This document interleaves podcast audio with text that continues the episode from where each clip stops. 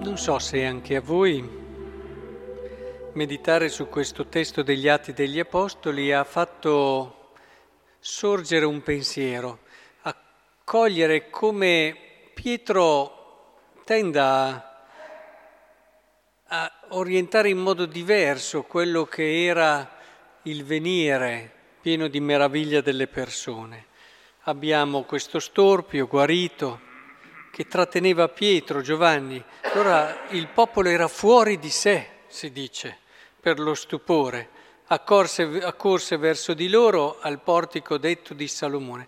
Però ecco qui il cambio di scena. Pietro, vedendo ciò, disse al popolo, uomini di Israele, perché vi meravigliate di questo? Perché continuate a fissarci come se per nostro potere o per la nostra religiosità vuole guidare queste persone al Cristo, ma soprattutto a un Cristo che si rivela e si è rivelato nella storia e non attraverso forme magiche, ma attraverso l'unica vera grande magia che c'è nella storia che è l'amore. E ehm,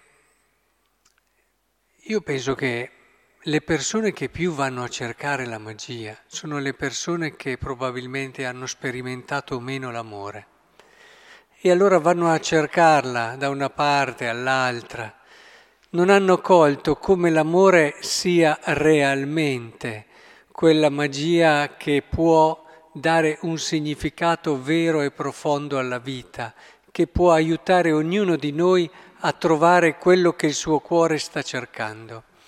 E lì Pietro racconta un po' tutta la storia di Gesù, ma è importante che cogliamo questo passaggio perché è così facile farsi attirare dallo straordinario e dimenticare quella straordinarietà che è quello che abbiamo già, quello che abbiamo già. Quando San Giovanni della Croce ricordava, no, ma guardate, andate a cercare questa rivelazione, quell'altra rivelazione, Dio non ci dice niente di più di quello che ci ha detto in Gesù Cristo. Ce l'abbiamo già, tutto quello di cui abbiamo bisogno. Abbiamo già di chi meravigliarci, avete, penso anche voi, meditato il Salmo 8 eh, che abbiamo qui oggi nella liturgia.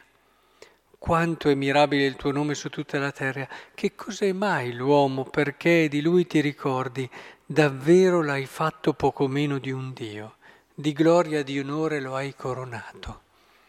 Ma più che andare a girare a cercare chissà che cosa, noi quanto ci meravigliamo ogni volta che incontriamo una persona.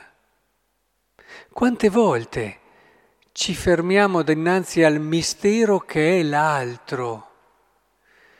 Una persona che nessun scienziato, laboratorio e, e cose avanzatissime potranno mai fare.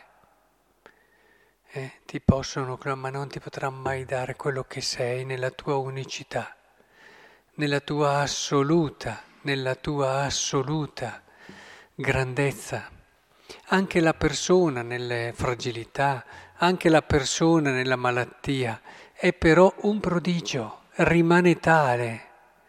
E, il salmista coglie proprio come l'uomo è poco meno di un Dio, di gloria e di onore lo hai coronato, gli hai dato potere sulle opere delle tue mani, tutto hai posto sotto i suoi piedi.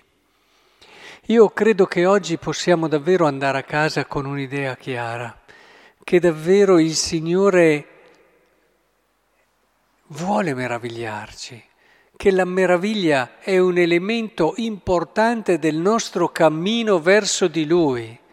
State attenti a quelle persone che non si meravigliano mai, che danno tutto per scontato, che danno tutto per ovvio, oppure sono sempre persone che vedono ciò che non va e alla fine dipingono di nero un po' tutte le, le realtà. State attenti, la meraviglia, anche la meraviglia è un luogo teologico, anche la meraviglia è un luogo dove noi è una via attraverso la quale, diciamo meglio, possiamo arrivare al Signore. Però la meraviglia non di chi cerca delle cose strane, ma di chi riconosce quella presenza di bellezza, di bontà, di verità in tutto ciò che viviamo ogni giorno. Mi viene da chiedervi quante volte oggi vi siete meravigliati. Quante volte dal risveglio di questa mattina, già dal primo momento, avete aperto gli occhi con la meraviglia di chi si sentiva preso, abbracciato, aiutato a sollevarsi dal Signore che gli dice io voglio che il prodigio che sei tu viva un altro giorno.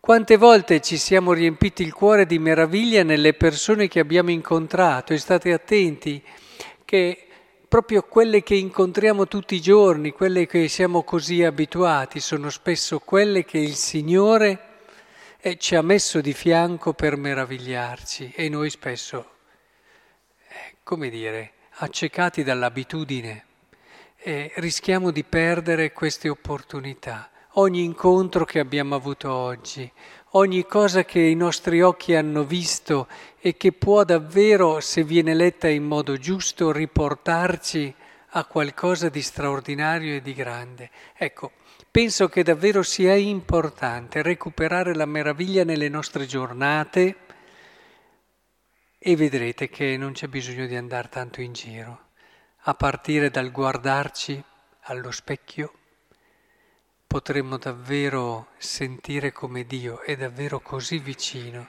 così presente e ha preparato per noi un destino straordinario.